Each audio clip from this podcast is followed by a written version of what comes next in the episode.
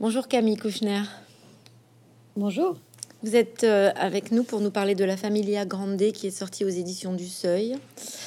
La première question que j'ai envie de vous poser, c'est euh, c'est quoi la définition de la famille aujourd'hui pour vous, Camille Kouchner? La définition de la famille.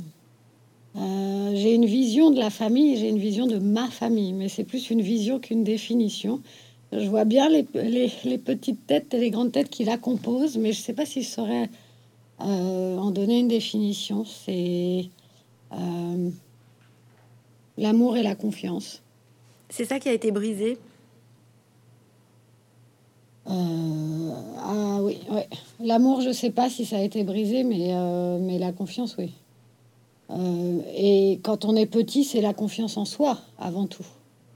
C'est ça qui est triste, c'est que euh, la confiance en les autres, bon, on peut la relativiser, on peut euh, euh, parfois avoir une grande confiance en quelqu'un, un peu moins, etc. Mais la confiance en soi, quand on est petit, c'est dommage de la briser. C'est ça qui a été brisé. Dans votre livre, il y a beaucoup de pudeur et une justesse, une précision assez remarquable hein, de ce que vous ressentez, du contexte que vous décrivez.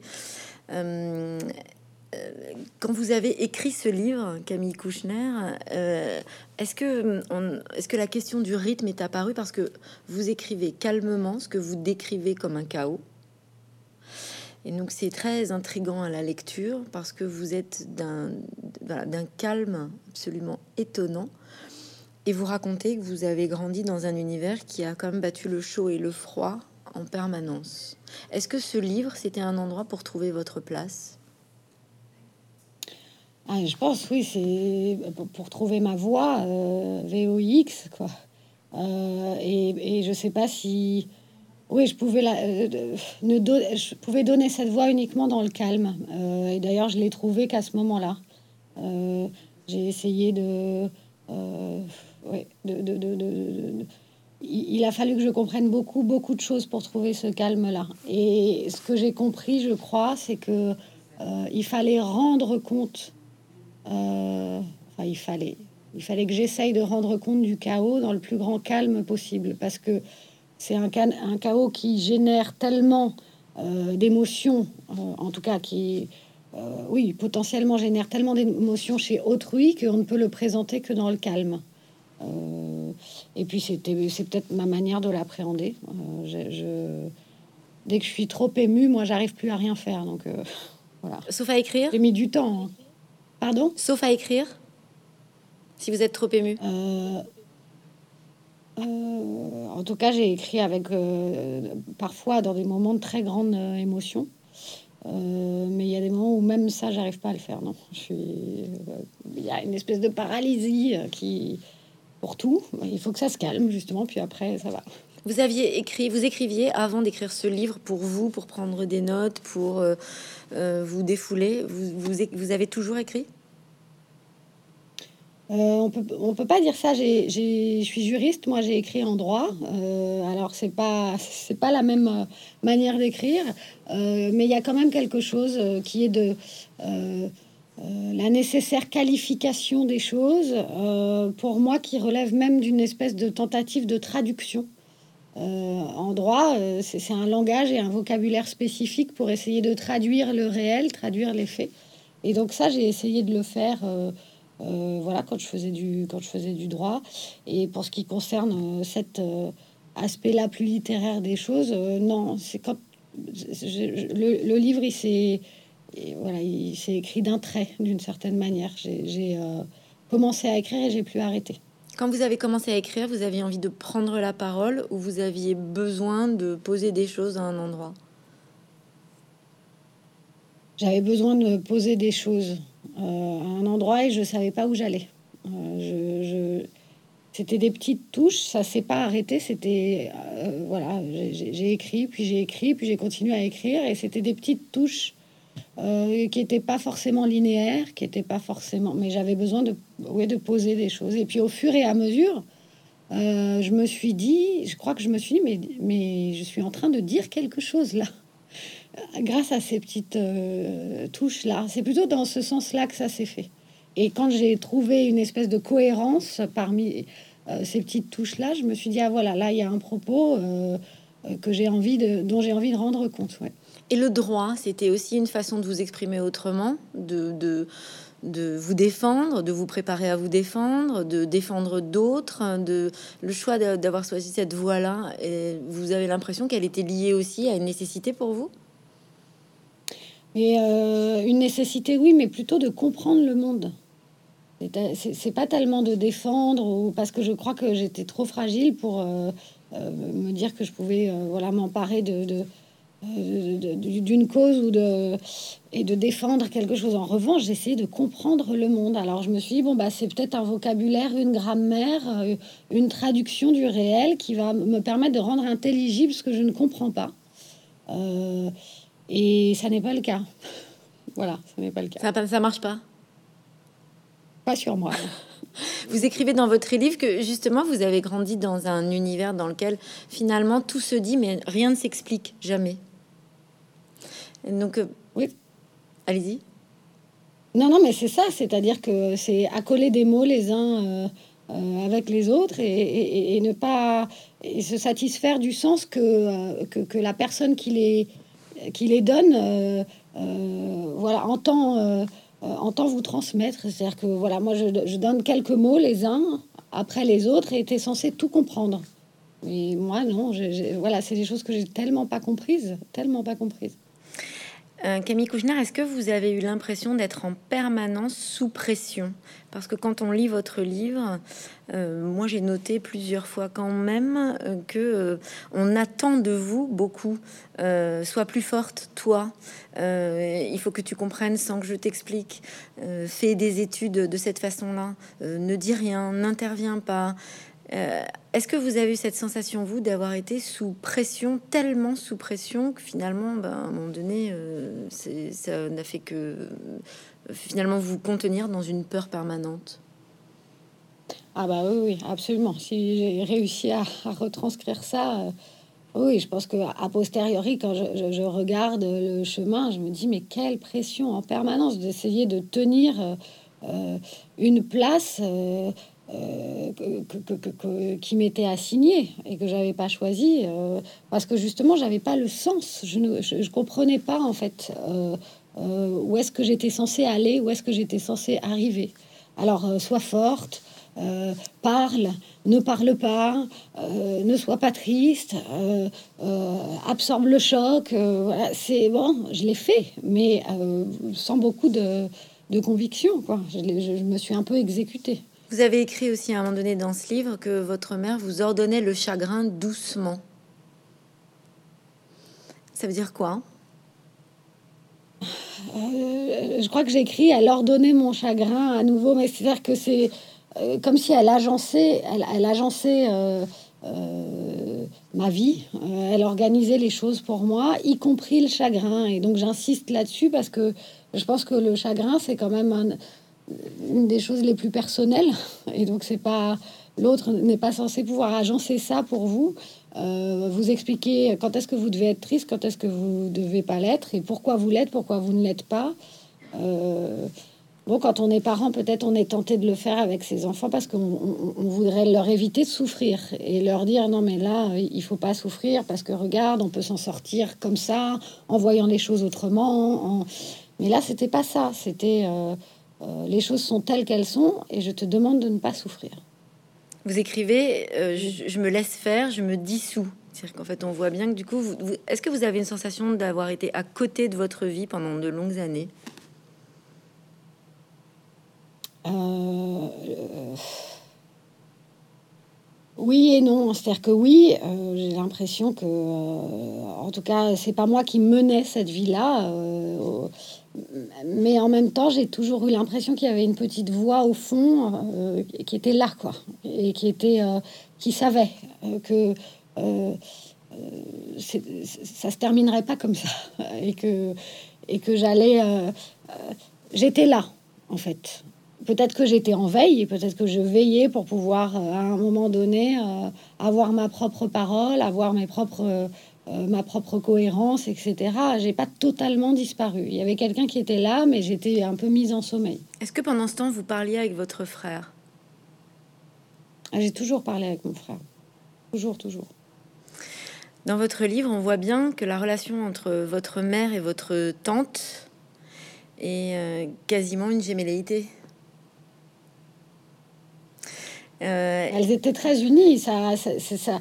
C'est un des fils directeurs aussi de ce, de ce récit. C'est que, euh, euh, et d'ailleurs, c'est assez amusant. Moi, je le, je le, vois avec mes propres enfants aujourd'hui.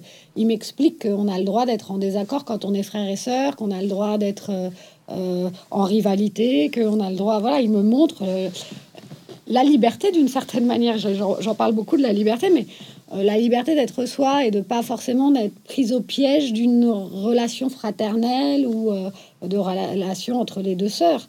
Et en effet, euh, ma mère était très liée avec sa sœur, ce que j'essaye d'expliquer, et ma mère a essayé de me transmettre cette relation, ce lien-là, qui pour moi en réalité est un peu un nœud plus qu'un lien, mais oui, oui, ça ressemble à de la gémellité, oui. Est-ce que, comme cette relation ressemble à une gémelléité, elle a euh, aussi euh, participé à conditionner votre rapport à votre jumeau euh, en ben, respectant par exemple le silence, puisqu'il y a un côté à la vie à la mort. on le voit bien entre votre mère et votre sœur. Et pourtant, à un moment donné, elle se fâche. Oui, oui, oui, oui. Mais il y a un côté euh, euh, à la vie, à la mort, ça c'est vrai, mais en même temps, j'ai du mal à. Euh, d'abord, mes relations avec mon jumeau, elles, se voilà, résument pas à, ce qu'on pourrait appeler un secret. et première chose, et puis deuxième chose, moi, je, je, crois qu'on appelle ça un secret parce que c'est quelque chose qu'on ne partage pas avec les autres. Mais en réalité, encore une fois, je pense qu'on, nous, on est les réceptacles d'une emprise qui nous fait taire, mais qu'il n'y a pas véritablement de secret entre nous. C'est-à-dire que quand on est petit, on appelle ça un secret. Quand on, a, on est adolescent, on se dit, bon, tu le dis pas, d'accord, je le dis pas, etc. Mais la question, c'est pourquoi on se tait? Et euh, moi, je crois pas que je me sois tue euh, parce que j'avais juré à mon frère. Je me suis tue parce que j'avais personne à qui parler, ce qui est quand même très différent. Je pense que au fond de moi, quand je vous disais tout à l'heure, il y avait quand même quelqu'un qui était là et qui veillait. Cette petite fille, ou je sais pas comment la, en tout cas moi, quoi, je euh, savais qu'il fallait parler, mais simplement je savais pas à qui parler. C'est un peu différent. C'est pas parce que mon frère m'a demandé de me taire, je crois pas ça. Est-ce que euh, la culpabilité rend plus silencieux encore que la honte, par exemple? Euh, Parce que parce que parler, c'est faire chuter une famille.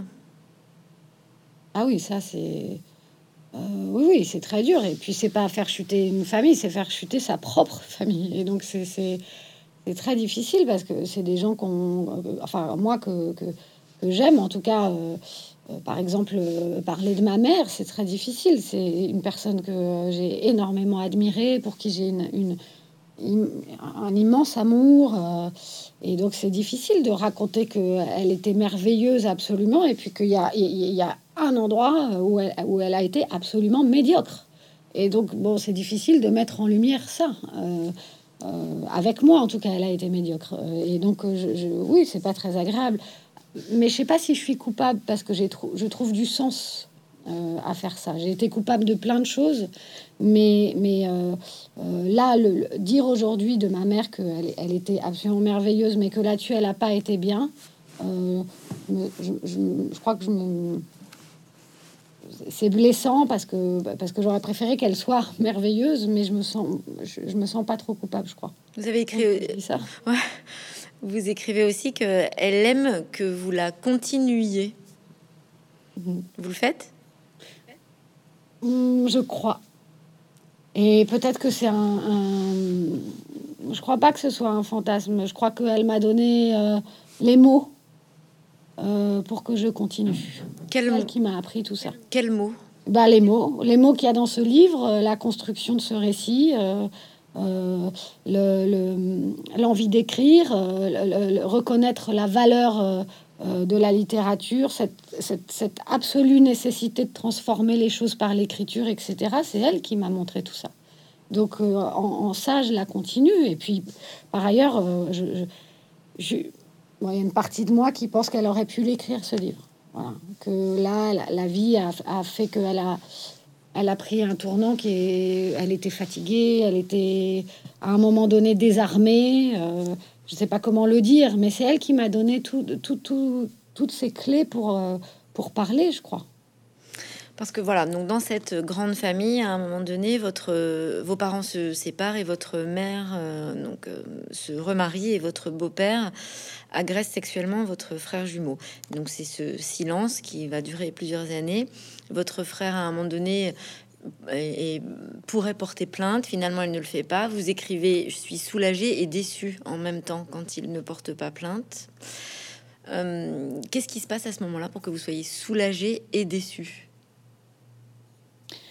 bah, euh, bon, c'est disons que la, justice ne continue pas. C'est ça qui se passe parce que euh, par ailleurs, quand il, arrive des choses comme ça et que est, la, justice est informée, elle pourrait poursuivre elle-même. Elle n'a pas besoin normalement qu'on porte plainte. Enfin, je, suis soulagée parce que c'est ce que vous disiez tout à l'heure euh, sur le fait d'être sous pression et d'être dans un contexte familial où tout est euh, extrêmement euh, violent tout le temps, tout le temps, tout le temps. Et au moment où mon frère, où je raconte que mon frère est entendu, c'est le moment où notre tante vient de mourir dans des conditions vraiment violentes et que et quand je dis que je suis soulagée, je me dis bon, il va pas y avoir de violence supplémentaire et on est déjà dans une famille où il y a déjà énormément de violence. Euh, et donc je me dis, bon, euh, euh, voilà, on va, on, va rester dans un relatif calme. Et en même temps, je suis complètement déçue et désespérée parce que, parce que je, voudrais un peu de justice, quoi. Et que je, je, voudrais que les choses soient, ou en tout cas que le monde soit remis un peu dans l'ordre, que voilà, auquel on peut aspirer quand on est, on est euh, la sœur et que euh, ouais. Alors vous êtes là... à la fois soulagée et déçue, mais c'est parce que parce que c'est le lien familial qui fait ça. C'est que en même temps, on veut, je, je, je, oui, je souhaite pas euh, que les gens que j'aime subissent trop de violence. Et en l'occurrence, ma mère aurait subi beaucoup de violence. Je pense que le fait que notre mère soit décédée maintenant permet que les choses avancent dans moins de violence pour moi, en tout cas. Est-ce que vous aviez une appréhension aussi euh, de, du suicide, puisque dans votre famille, il y a eu plusieurs euh, personnes auxquelles vous étiez très attaché qui, se, qui ont disparu? Bien sûr. Donc, c'est aussi à cet endroit-là qu'il y a eu une pression, euh, sans le vouloir, bien sûr, mais quelque chose qui a conditionné le fait que vous ayez du mal à parler? Ah bah c'est sûr, c'est évident. Et c'est pour ça d'ailleurs que je, je euh, ces décès font partie du récit, c'est parce que ça, raconte le contexte. Et euh, euh, alors c'est le, suicide et donc le fait que les choses peuvent s'arrêter d'un coup avec quelqu'un qui le souhaite plus ou moins en fonction de, mais et, et, qui vous prévient pas et que la réalité change totalement avec une brutalité immense.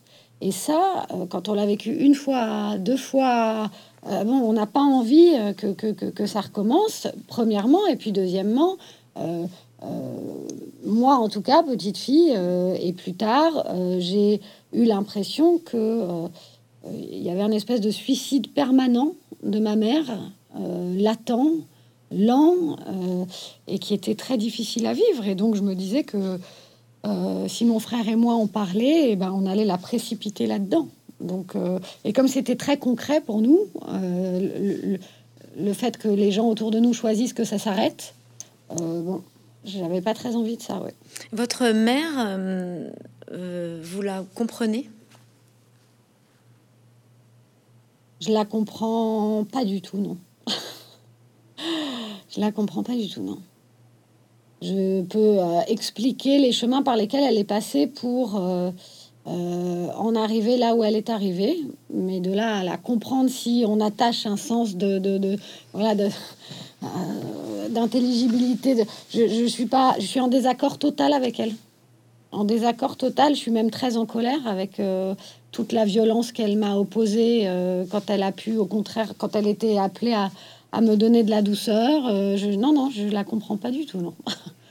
Vous avez grandi dans un univers où il y avait des femmes fortes autour de vous, votre grand-mère, votre tante, votre mère, qui étaient féministes, très engagées finalement dans leur façon d'être au, quotidien, qui avaient une haute idée de la liberté. Votre livre pose la question de cette idée de la liberté, ou plus exactement de la limite de cette liberté.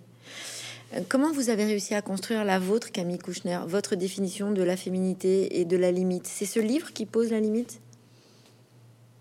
Ah, je pense que c'est ce livre, oui. Mais après, j'ai reçu énormément parce que euh, ma mère, je suis en désaccord total avec euh, sa manière d'avoir euh, réagi à ce que mon frère et moi, enfin surtout mon frère, lui a raconté et donc à, ses agressions sexuelles. Mais en dehors de ça, moi, elle a été un modèle immense pour moi, ma mère. Elle a été et comme ma tante et ma grand-mère. Donc ça, j'ai essayé de prendre le, mieux. Et puis voilà, j'ai essayé de comprendre là où elle voulait en venir jusqu'à ce que je trouve la limite, en tout cas pour ce qui concerne ma mère, parce que je suis pas sûre que euh, je suis sûre que ma tante était en désaccord avec ça et je suis à peu près sûre que ma grand-mère l'aurait été aussi. Euh, oui, je marque avec euh, ce livre mon engagement à moi dans ce que j'estime être la liberté. Et donc ma liberté de parole que je récupère, ma liberté de, euh, même d'une certaine manière d'expression de, du féminisme, parce que euh, euh, dire stop à tout ça, c'est aussi refuser la domination hein, et refuser alors le, patriarcat d'une certaine manière, parce que là, ce que j'essaye de raconter dans, la Familia Grande, c'est aussi que la construction autour de ce que j'appelle la Familia, mais c'est autour d'un homme, hein. c'est autour d'un homme que tout le monde s'organise. Et cet homme qui donne le ton pendant ce temps, votre père est où? Ah, mon père, il a construit euh, un autre chemin euh, et ils, se sont. Euh, c'est ça qui est aussi intéressant pour moi, je trouve, c'est que je pense qu'ils se sont entendus là-dessus avec ma mère. C'est-à-dire que c'est pas juste mon père qui a décidé de partir et de faire autre chose. Ma mère, elle n'a pas dû être très simple avec lui non plus. C'est-à-dire qu'elle était dans son féminisme et dans sa maternité, elle, décidait de, de, qu'on était ses enfants à elle, quoi. Et, voilà, il fallait quand même réussir à faire face à une mère qui avait décidé qu'elle elle avait pas fait ses enfants toute seule, faut pas exagérer, mais enfin que c'était elle qui décidait pour nous quand même. Donc mon père, il était en bonne entente avec ma mère sur un autre chemin, je pense. Voilà. Et votre père, vous le comprenez? Mon père, euh, je, le, je, le, comprends de mieux en mieux. C'est-à-dire que là, on se parle beaucoup et on est. Euh, euh, je vois le temps qu'il faut à chacun pour essayer de, prendre la mesure de, la place des uns et des autres dans toute cette histoire. Et, aujourd'hui, on, se comprend de mieux en mieux, oui, je crois. En écrivant ce livre, Camille Kouchner, euh, vous ne parlez pas seulement hein, de l'inceste, vous parlez aussi des dommages collatéraux dans une fratrie. Vous parlez de l'impact très très fort pour les gens qui sont autour, témoins, euh, proches ça, c'est quand même une vraie révolution. C'est-à-dire que jusqu'ici, euh, euh, est-ce que vous pensez qu'il n'était pas un peu interdit ou minimiser le fait de prendre en considération que ceux qui sont autour pouvaient être euh, d'une autre façon, mais largement autant bouleversés, abattus? Bah, je sais pas si c'était interdit, mais je peux vous dire que ça m'a fait peur de le dire comme ça et d'oser prendre la parole en, disant je suis pas la victime euh, physique de tout ça, mais quand même j'étais petite, euh, quand même la confiance a été brisée, quand même il y a eu beaucoup de violence, quand même et même dans la recomposition de la fratrie c'est compliqué. je savais pas si je serais entendue, mais je me suis dit que c'était quelque chose qui était tellement fort chez moi que je devais pas être la seule sœur. Je devais pas. Il doit y avoir des frères et des sœurs qui sont dans la même situation que moi et qui voilà qui se disent quelque part, euh, on doit pouvoir l'exprimer, cette souffrance-là, sans, sans, pour évidemment euh, prétendre prendre la place d'eux ou euh, parler à la place d'eux. C'est ça que j'essaye de redire à chaque fois, c'est que ce livre, moi, j'ai essayé de l'écrire uniquement en, parlant de moi, et uniquement de moi, certainement pas de mon frère. Et c'est vrai que, voilà, le, le réflexe, et c'est bien normal, c'est de ramener à la première victime et de dire oui, mais alors, et comment ça va, et qu'est-ce qu'il en pense, et ce qui est totalement normal. Mais euh, moi, j'ai pas écrit à la troisième personne en, racontant euh, euh, ce qui était arrivé à mon frère. Je raconte pas ce qui est arrivé à mon frère. J'essaye de raconter ce qui m'est arrivé à moi.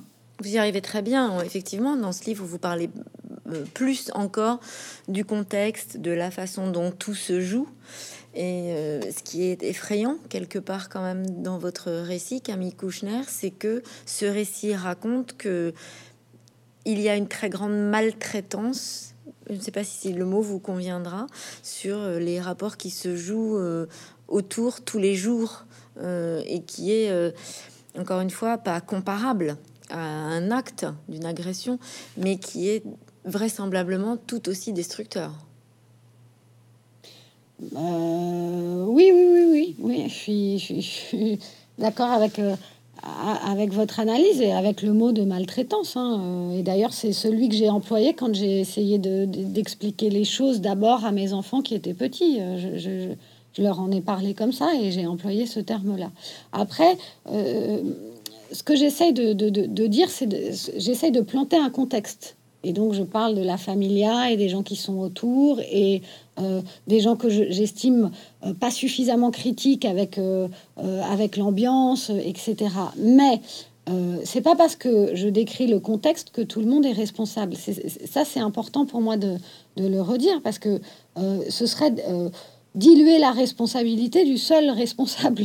Il n'y a qu'une seule personne qui est responsable je sais pas comment, quand on est adulte, on arrive à avoir une, confiance, une confiance, une conscience suffisamment euh, précise des choses pour les dénoncer.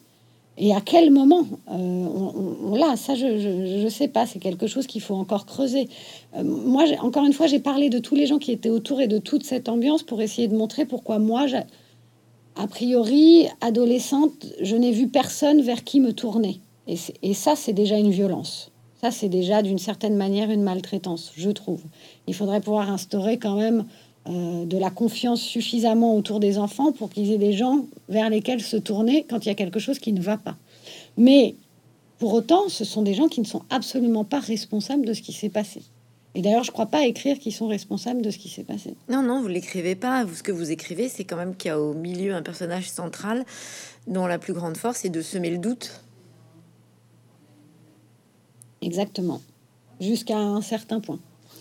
Alors, votre livre donc euh, ne parle pas au nom de votre frère, mais parle en votre nom en tant que sœur, témoin et puis euh, aussi confidente de votre frère. Euh, j'imagine que vous avez reçu beaucoup de témoignages depuis de frères et sœurs qui ont dû être très soulagés de se dire qu'il était possible aussi d'être entendu sur cette souffrance-là mais vous, avez quand même des phrases extrêmement fortes pour raconter la solitude, l'incompréhension, la peur, euh, l'indifférence du corps, euh, qui dépasse le seul cas de l'inceste, mais qui parle bien d'agression sexuelle d'une façon générale. Vous avez... Oui, oui, non, mais...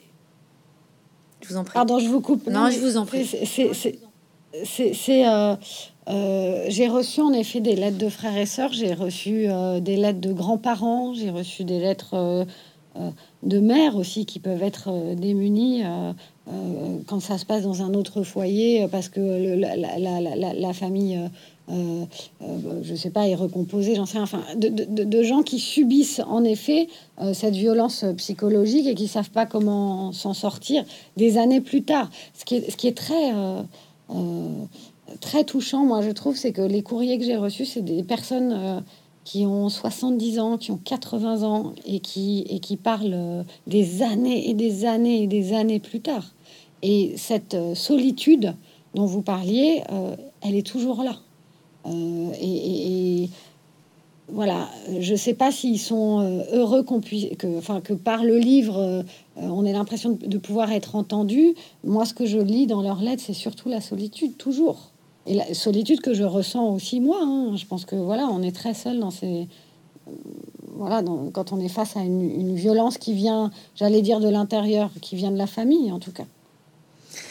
Alors voilà, sur ces, sur ces cas euh, d'agression, de solitude, est-ce qu'il faut finalement euh, prendre en considération qu'il est nécessaire de prendre de longues années avant de pouvoir commencer à parler? Est-ce que finalement il ne manque pas ça dans le droit aujourd'hui? La prise en compte de ce temps-là euh, c'est sûr, mais c'est sûr, ne serait-ce que parce qu'on ne sait pas désigner les choses et qu'on ne comprend pas. Enfin, moi, j'ai mis énormément, et même l'écriture de ce livre m'a permis de comprendre aussi, puisque je devais désigner les choses, mettre des mots, appeler les choses telles qu'elles étaient. J'ai compris plein de choses en écrivant. Donc, euh, euh, ce temps-là, évidemment qu'il est nécessaire, euh, ne serait-ce que pour comprendre, je vous dis. Et, donc, le, nous, on a ça de particulier. Alors, je dis nous, mais mon, frère a ça de particulier. On a, on a le même âge, puisqu'on est jumeaux, qui est que la, la prescription, c'est de 30 ans aujourd'hui elle est de 30 ans euh, après la majorité. Donc elle devrait être jusqu'à 48 ans. Et nous, on a 45 ans. Donc on devrait pouvoir euh, porter une plainte efficace devant la justice. Simplement, la loi n'est pas rétroactive.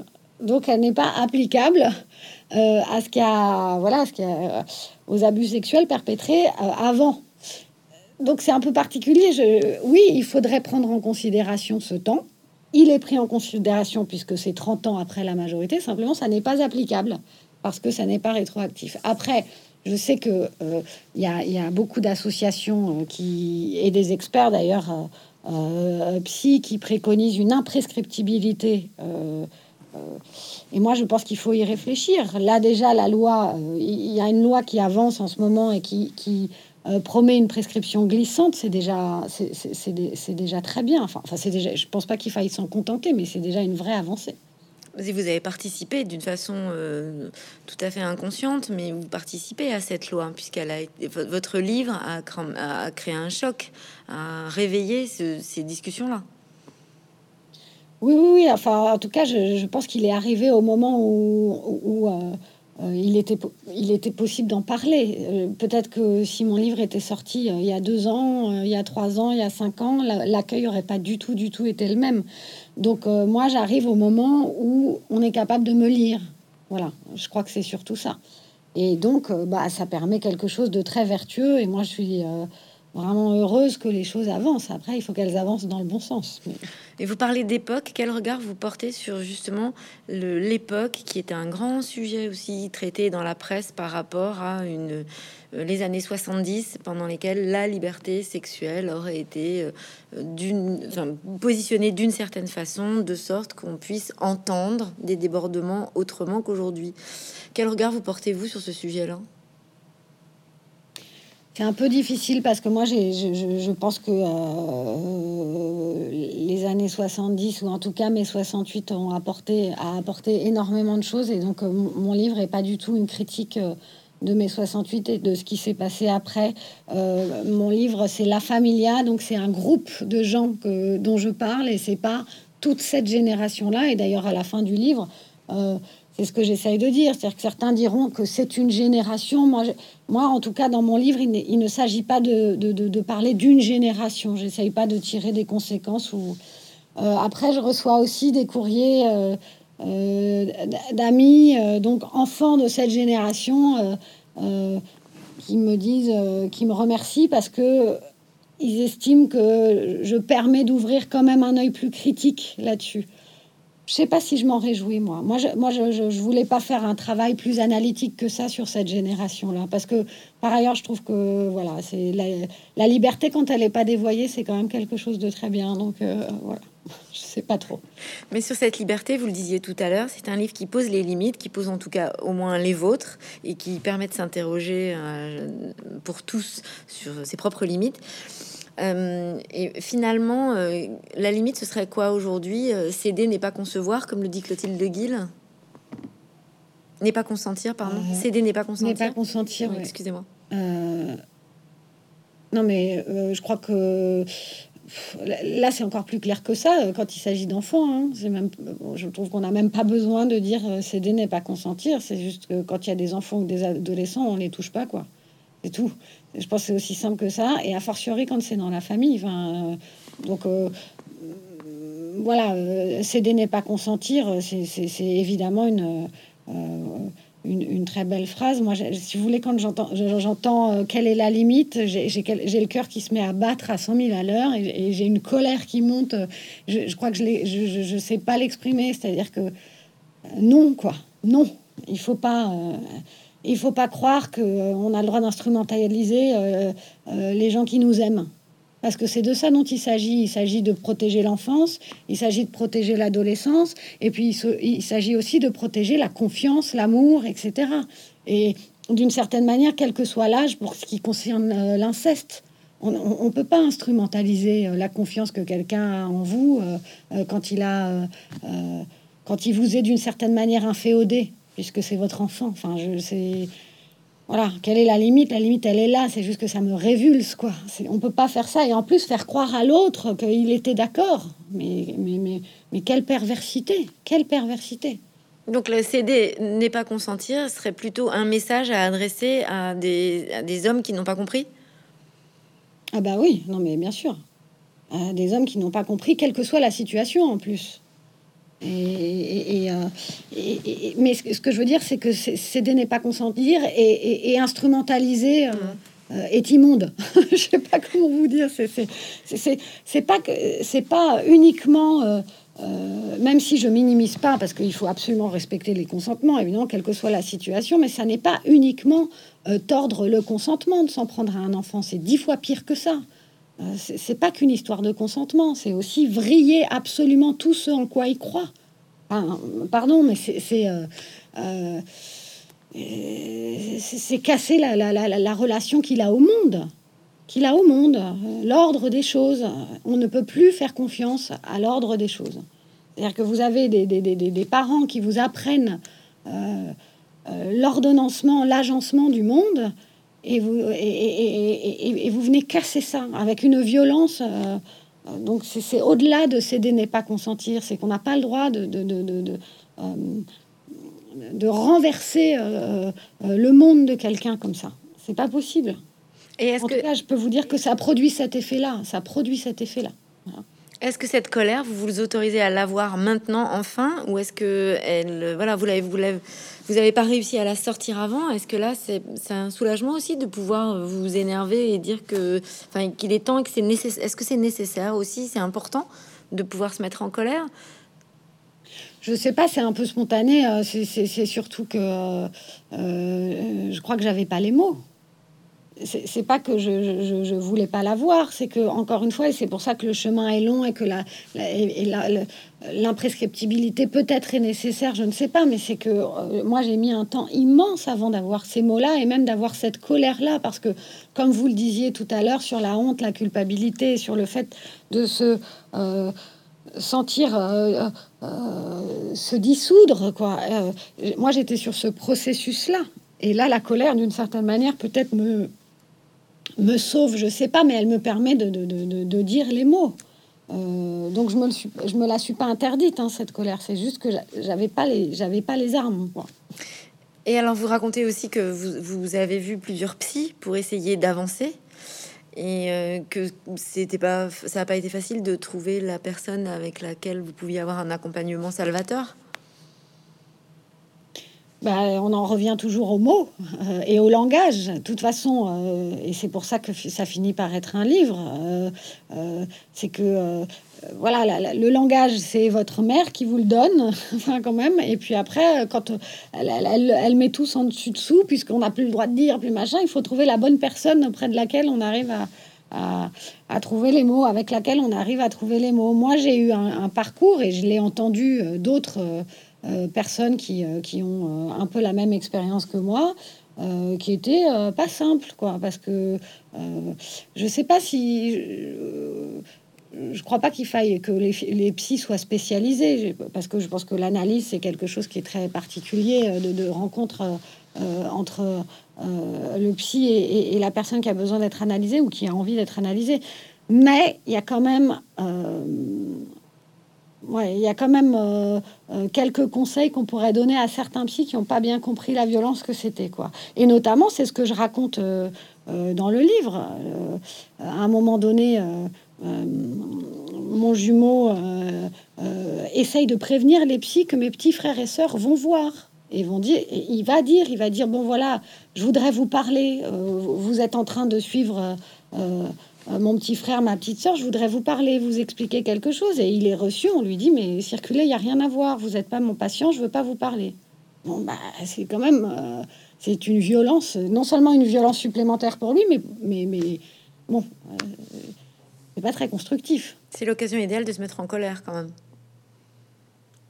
Ouais. voilà. Mais moi, j'aimerais bien ne pas être la seule en colère, mais bon. Mais les gens qui vous écrivent, vous avez l'impression qu'ils sont en colère aussi? Mmh, Non. Ils sont en colère. Euh, Il y a des gens qui sont en colère et ils me donnent beaucoup de force et beaucoup de courage et je suis sûre qu'ils en donnent aux autres. Mais les lettres que je reçois sont des lettres de gens qui souffrent.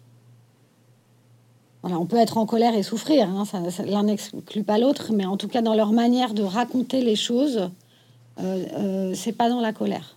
Parce que finalement, cette maltraitance, cette, euh, cette manipulation, c'est une forme d'apprentissage à la soumission? Ah bah oui, oui, oui. ah oui, c'est sûr. Mais c'est peut-être, on en revient au mot, c'est que on a effectivement que les mots de la soumission.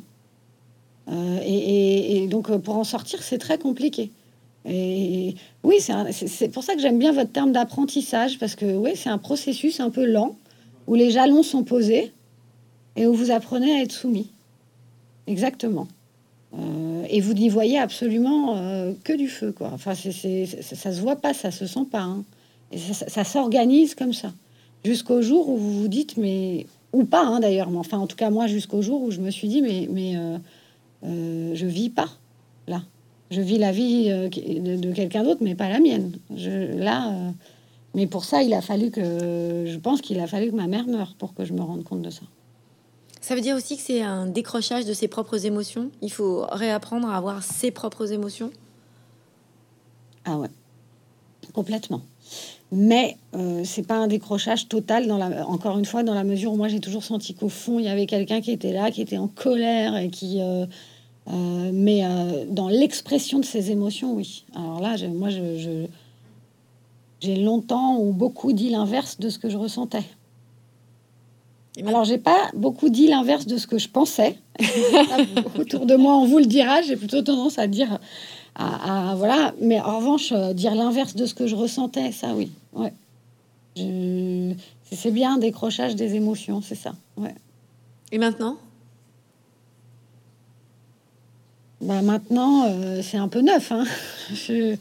Mais euh, je vais préciser ma question. Je vais préciser ma question. Est-ce que d'avoir écrit ce livre, donc d'avoir trouvé certains mots, en tout cas à l'heure d'aujourd'hui, euh, vous permet de, de, justement de renouer avec vos émotions ou reste malgré tout et quoi qu'il arrive insuffisant? Non, non, ça va aller. Non, non, mais je sens que je, comprends que ça, que c'était très très important d'écrire ce livre, euh, ne serait-ce que pour le, parce que j'ai écrit à la première personne. Et d'ailleurs, au début, j'ai pas écrit à la première personne. Et j'avais beaucoup beaucoup de mal. Euh, moi, j'ai toujours dit nous. J'ai du mal à dire je. Euh, et, et le, fait d'avoir trouvé ça, je crois que voilà, je me suis aménagé l'espace d'expression de mes émotions qui manquaient. Quoi. Ça y est, je les... maintenant, ça, va venir petit à petit et je, vais pouvoir dire la colère, la tristesse, le, euh, mais... et puis le bonheur et tout ça. Mais euh, euh, oui, non, j'ai écrit à la première personne et ça, c'était, c'était pas donné. Hein. C'est ça le, le, plus gros enjeu finalement, c'est d'apprendre qui on est? Ou d'apprendre qu'on a le droit d'être quelqu'un. Parce que moi, c'est un peu voilà. Le, livre euh, nous amène à ça, mais enfin, ou m'amène à ça. Euh, je, crois que j'ai retrouvé quelque chose que je connaissais déjà, donc euh, je, me retrouve plutôt. Et, et, je trouve ça, enfin, bon, je trouve ça joli parce que parce que d'une certaine manière, alors que je prends ma place, c'est quelque chose qui se fait à deux, puisque mon frère me permet ça. Donc, euh, c'est comme s'il me disait euh, reprends ton espace et comme ça ça me donne le mien et on est voilà c'est euh, ça me permet d'être moi quoi. Votre frère dans votre livre vous l'appelez Victor et au début de votre livre vous faites une citation de Victor Hugo. Il y a un lien? Ah bah c'est pas totalement anodin oui. Oui oui il y a il y a un lien, mais il y a, y, a, y, a, y a, plein de justifications à Victor. J'ai des, justi des, justifications cachées et une belle justification officielle euh, qui est celle de Victor Hugo. Ouais. D'accord, mais vous n'en direz pas plus sur la lecture, sur les auteurs qui quoi vous ont aidé? Ah bah de toute façon, euh, moi la littérature de manière générale déjà, euh, vous, vous, parliez de décrochage des émotions, vous parliez de la, ça c'est vraiment la sphère qui m'a toujours maintenu euh, proche de mes émotions, c'est de lire. Ça, c'est quelque chose qui, euh, qui m'amène qui m'amène vers la sincérité. Et alors Victor Hugo, absolument. C'est-à-dire que si, je dois, voilà, enfin j'ai des grands auteurs qui moi me bouleversent absolument. Donc euh, et puis je le partage en plus avec mon père, euh, Victor Hugo, et avec mon grand-père. Euh, et c'est, voilà, dans la famille, on, se récite des poèmes et, c'est quelque chose qui me... Ouais, c'est, je l'ai pas appelé Victor pour rien. Et donc finalement, cette recherche de mots pour avoir les vôtres, vous avez comme vous êtes resté en veille aussi parce que vous êtes allé chercher des mots ailleurs tout le temps alors? Ah, je suis allée. Oui, oui, oui, mais c'est des mots. Ah oui, oui, ça m'a éclairé, euh, ça m'a permis, euh, ça m'a permis de transformer les choses. Les, mots des autres m'ont permis de, comprendre le réel. C'est ça qui est magnifique avec euh, mon lien à la littérature, c'est-à-dire que cette sublimation, cette transformation, ça me permet de vivre dans le vrai monde. Je sais pas comment le dire ça. C'est-à-dire que sinon, je pense que j'aurais été du côté de l'imaginaire à un point où on me rattraperait plus jamais. Et en fait, ce qui m'a permis d'être ancré au sol, c'est la littérature. Et j'ai pu lire, alors euh, vraiment, enfin, je l'ai déjà dit euh, euh, là, plus récemment, pas, très récemment, mais fugitif parce que Reine, Violaine Huissement, quand elle, elle, parle de sa mère et qu'elle elle a à la fois la violence et la tristesse et à quel point sa mère était sublime. Moi, je lis ça et je me dis, ah, mais on peut l'exprimer comme ça. Et on peut aimer quelqu'un comme ça et en même temps être euh, euh, subir sa violence à ce point. Et voilà par exemple c'est un exemple parmi d'autres mais euh, la vraie vie les relations entre les frères et, le, frère et la sœur et puis le fait que tout à coup tout bascule et que enfin je trouve ça sublime j'en ai plein la renverse. Il y a plein il y a plein de, de, de, de de, livres qui m'ont porté, qui m'ont permis de, de, rester là, ancré dans, au sol, quoi, d'être là. Vous dites partir dans l'imaginaire, c'est-à-dire que finalement, ça aurait été un refuge euh, facile, idéal, euh, ou peut-être un premier instinct de vivre dans voilà dans une dans oui c'est ça? Dans l'univers dans lequel vous êtes. Ah oui, c'est ça. C'est que je pense que c'est, c'est, vous parliez de décrochage des émotions, et puis on peut aussi s'échapper complètement et être et faire mourir une partie de soi et plus jamais la retrouver et être et être euh, loin de soi-même, quoi. D'être complètement absent à soi-même et, même si je critique pas, hein, c'est une manière de survivre, ça aussi. Mais moi, euh, euh, c'est la, littérature, enfin, c'est de lire qui m'a permis, oui, de, de, savoir que les choses pouvaient être exprimées. Et à partir du moment où les, les choses, les sentiments peuvent être exprimés, mais on est sauvé. C'est ça que je me suis toujours dit, moi. Mais vous l'avez frôlé quand même, cette, euh, cette échappée dans l'imaginaire. Vous l'avez frôlé à un moment donné. Vous racontez dans votre livre que vous avez eu une période de, descente de vous-même, finalement, où vous n'y étiez plus. Vous n'étiez pas là. Vous êtes remonté après petit à petit. À quel moment? Euh, oui, oui, oui, c'est vrai. Et je, mais je vois bien, hein, ça peut revenir, c'est flottant, c'est des. Mais euh, je suis revenue euh, quand j'ai commencé à. Euh, je suis revenue quand je suis tombée amoureuse, quoi. Je suis revenue parce que, parce que j'ai rencontré le père de mes enfants et que, et que j'ai pu construire euh, une autre famille. Une autre famille où j'avais pour le coup, ma sphère à moi, ma relation aux uns et aux autres, et avec exactement, mais pour reprendre ce que vous disiez tout à l'heure, une famille dans laquelle les mots de la soumission n'existaient pas et où c'était une autre grammaire, un autre vocabulaire, où, les, où, les, mots qu'on utilisait étaient vraiment très très loin de ce que qu'on était en train d'essayer de m'imposer. Voilà. Vous aviez un lien. Ça m'a permis de revenir. Vous aviez un lien très fort avec votre tante. Mm. Et pourtant, petite, vous n'arriviez pas à lui parler? Mm, Ouais. Euh, ouais. Parce que quoi? Parce qu'elle était trop proche de votre mère? Je pense.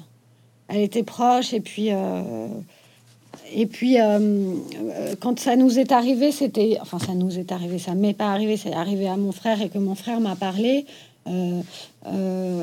C'était une période où tout allait très très mal chez nous et, c'était pas loin de, du suicide de ma grand-mère et, ma tante, elle, était comme ma mère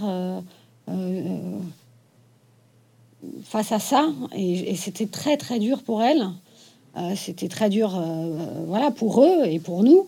Et on n'avait pas envie d'en rajouter, quoi. Franchement, euh, et j'avais pas envie de lui faire cette blessure supplémentaire.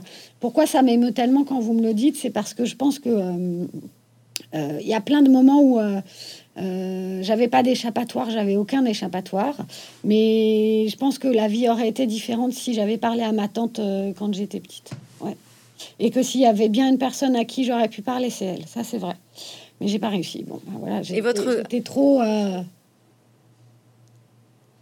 j'étais soumise à toutes leurs émotions en fait, et, et voilà, j'avais peur, j'avais trop peur, j'avais peur de leur faire du mal, j'avais et à elle, j'avais certainement pas envie de faire du mal. Et votre grand-mère aussi, vous auriez pu lui parler à votre grand-mère? Ouais. Donc finalement, je lui parlé, ouais.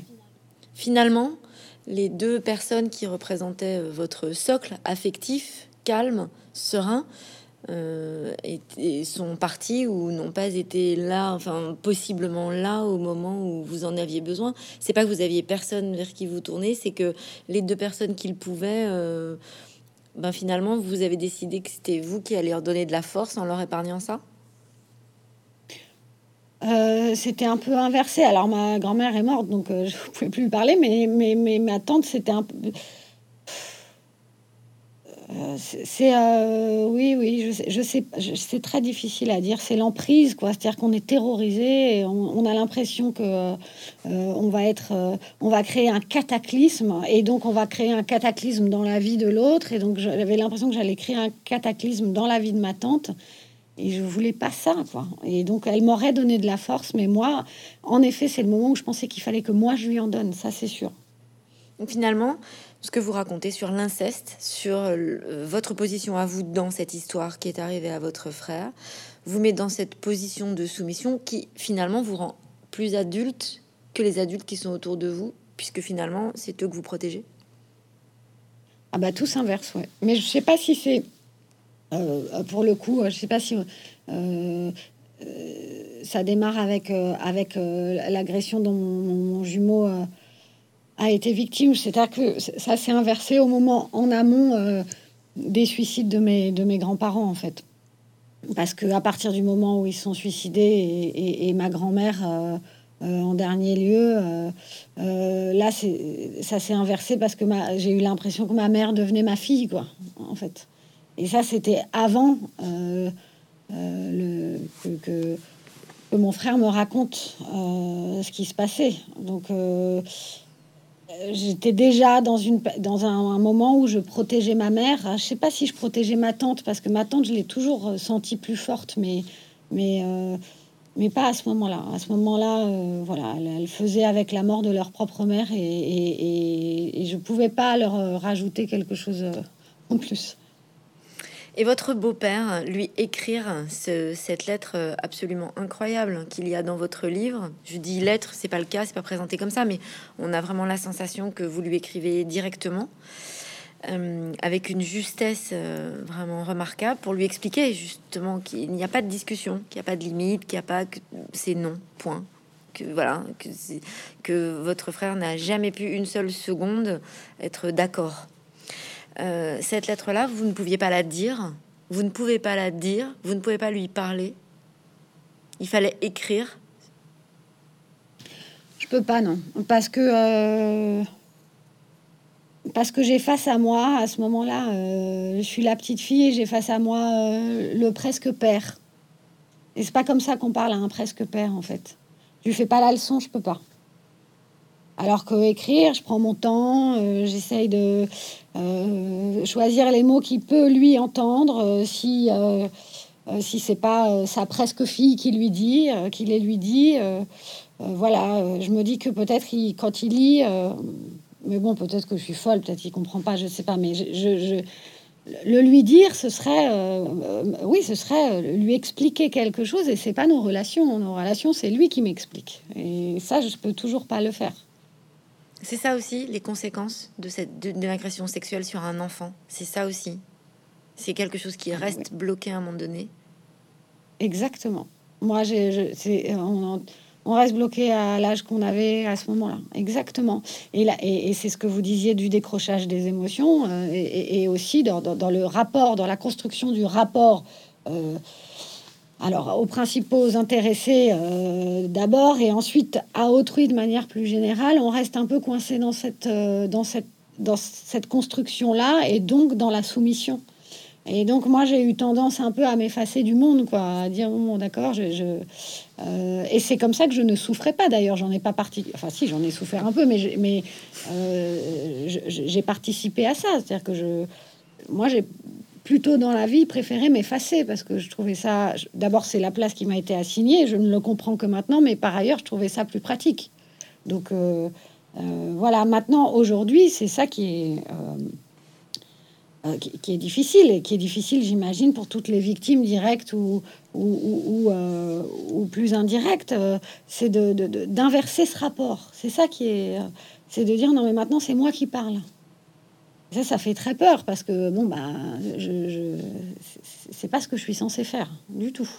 Donc je suis dans la transgression d'un interdit de petite fille.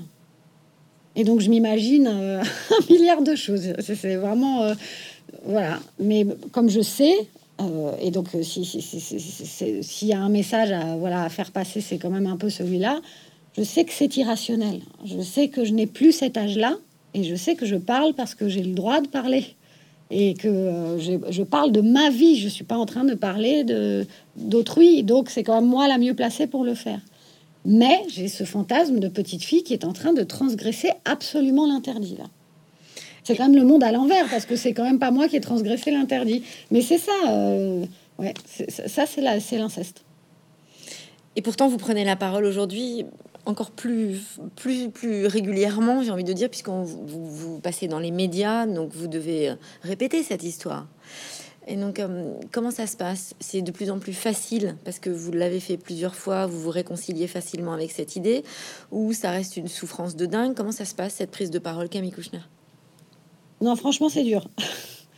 C'est dur et, c'est pas plus facile, c'est plutôt l'inverse. Euh, moi, euh, on a beaucoup parlé du livre euh, et en tout cas de, ce sur quoi il portait. je sais pas, mais, mine de rien, j'ai pas, j'ai pas, je suis pas intervenu tant que ça.